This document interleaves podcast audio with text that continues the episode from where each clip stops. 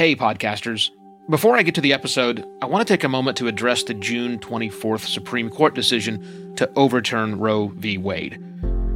This decision stripped away the legal right to have a safe and legal abortion. Restricting access to comprehensive reproductive care, including abortion, threatens the health and independence of all Americans. This decision could also lead to the loss of other rights. To learn more about what you can do to help, go to choice.crd.co. That's choice.crd.co.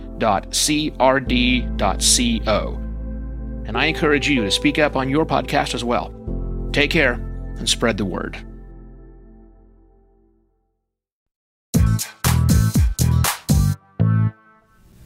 Hello, and welcome to another podcast Pontifications with me, Evo Terra.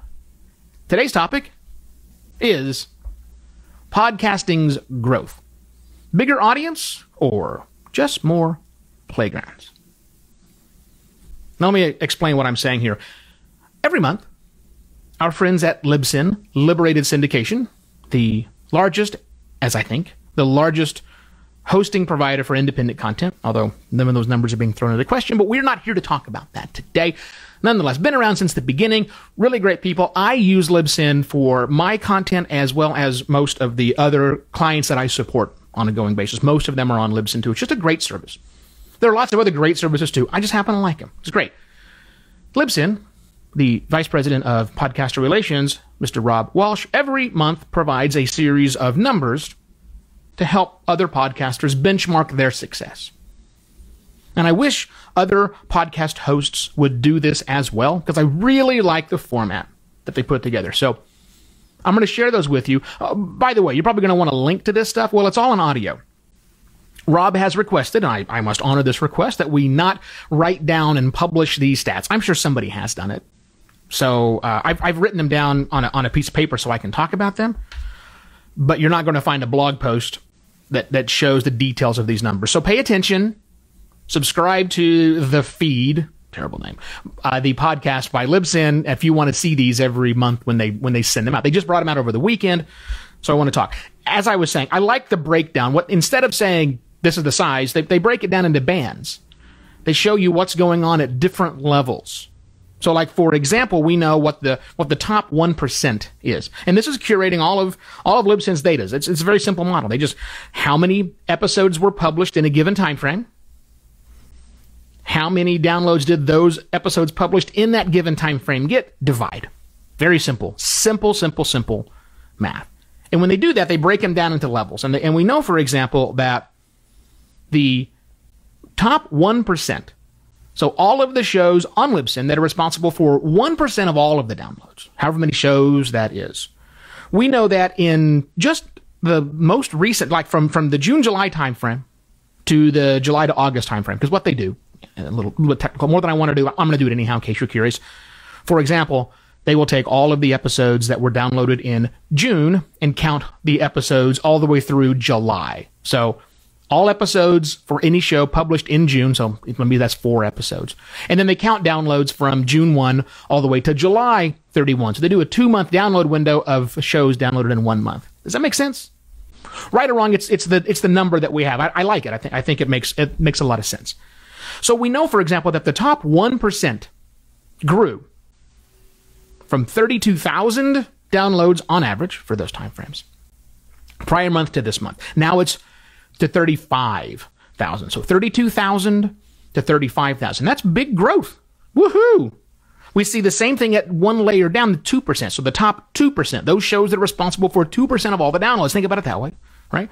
The, the top, the high echelon here, they moved from 19,000 the prior reporting period to 20,000 on average. You can figure there's a lot of shows that do that one. So that's definite growth. And even at the 5% mark, went up a little bit more, went up by around 200, 8.1 thousand to 8.3 thousand. So great, podcast is growing, right? Well, not so fast.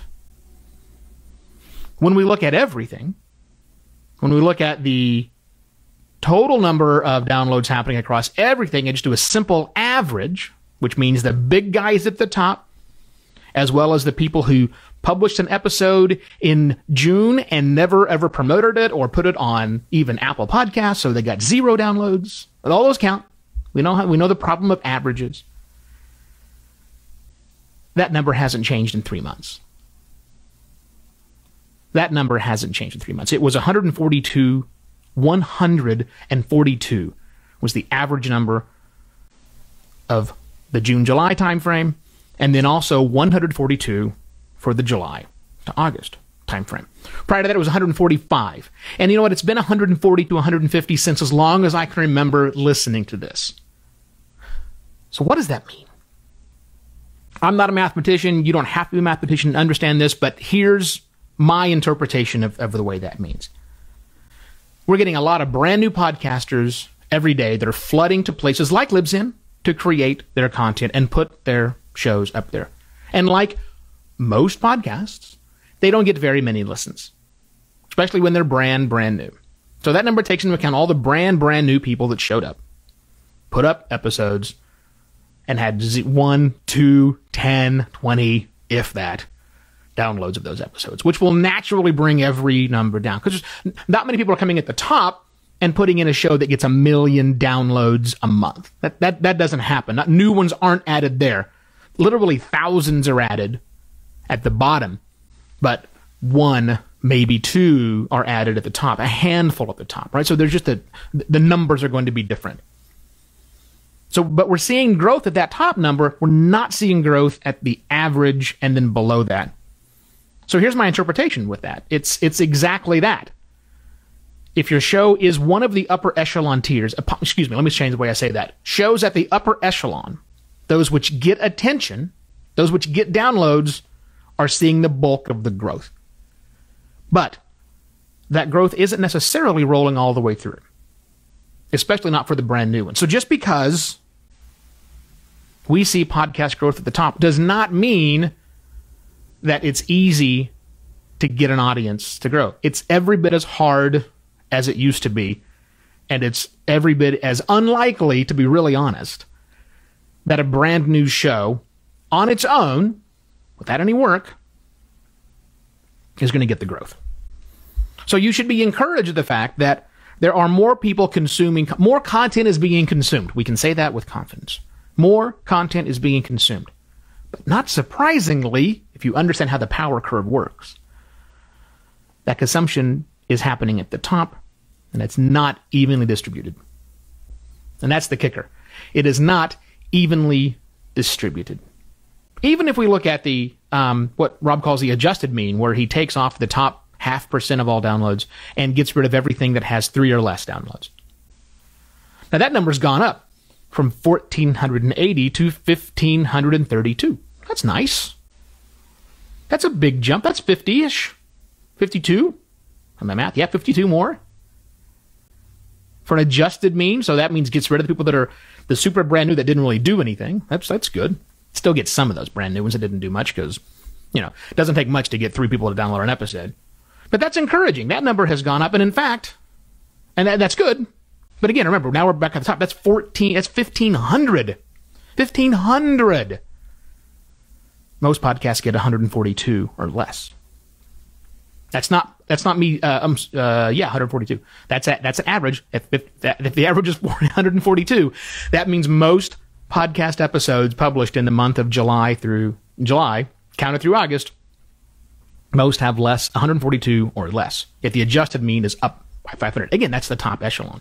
Even the top 5%, or excuse me, let me change the way I say that. Shows that get more than 5,000 downloads in those time periods, episodes that get more than 5,000 downloads during those time periods, grew from 7.2% to 7.3%. So growth up top, no growth at middle and bottom. Standard power curve. So, yes, you should be excited about getting into podcasting. Yes, you should be excited if you're a podcaster that there are more downloads happening at the top, which we can probably interpret to mean more people consuming content. Or if it's not an increase in people, it's definitely an increase in consumption habits. And all that is good. But just understand, just understand that it just because all those people are listening, it doesn't mean they're going to listen to you, to your content. You need to do things to make your show recognized. Now, But of course, it starts with having a new show. It starts having a show. And if you need help getting your show launched, talk to me. My name is Evo. I launch podcasts. You can contact me, evo at podcastlaunch.pro. You can go to podcastlaunch.pro to get a list of the services I provide to clients. Tomorrow, I'll come back and do another podcast pontifications. Cheers.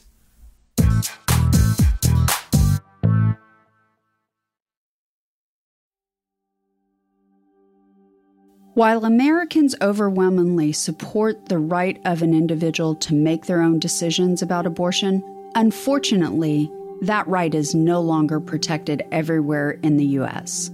The Supreme Court overturned Roe v. Wade on June 24th. Abortion is a basic healthcare need for the millions of people who can become pregnant. Everyone should have the freedom to decide what's best for themselves and their families including when it comes to ending a pregnancy. This decision has dire consequences for individual health and safety and could have harsh repercussions for other landmark decisions. Restricting access to comprehensive reproductive care, including abortion, threatens the health and independence of all Americans. Even if you live in a state where abortion rights are upheld, access to safe medical procedures shouldn't be determined by location, and it shouldn't be the privilege of a small few. You can help by donating to local abortion funds. To find out where to donate for each state, visit donationsforabortion.com. That's donations, the number four, abortion.com. If you or someone you know needs help, or if you want to get more involved, here are five resources. 1. Shout Your Abortion is a campaign to normalize abortion. 2. Don't Ban Equality is a campaign for companies to take a stand against abortion restrictions. 3.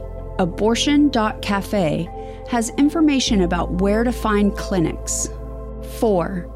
PlanCpills.org provides early at home abortion pills that you can keep in your medicine cabinet. And five, choice.crd.co has a collection of these resources and more. We encourage you to speak up, take care, and spread the word.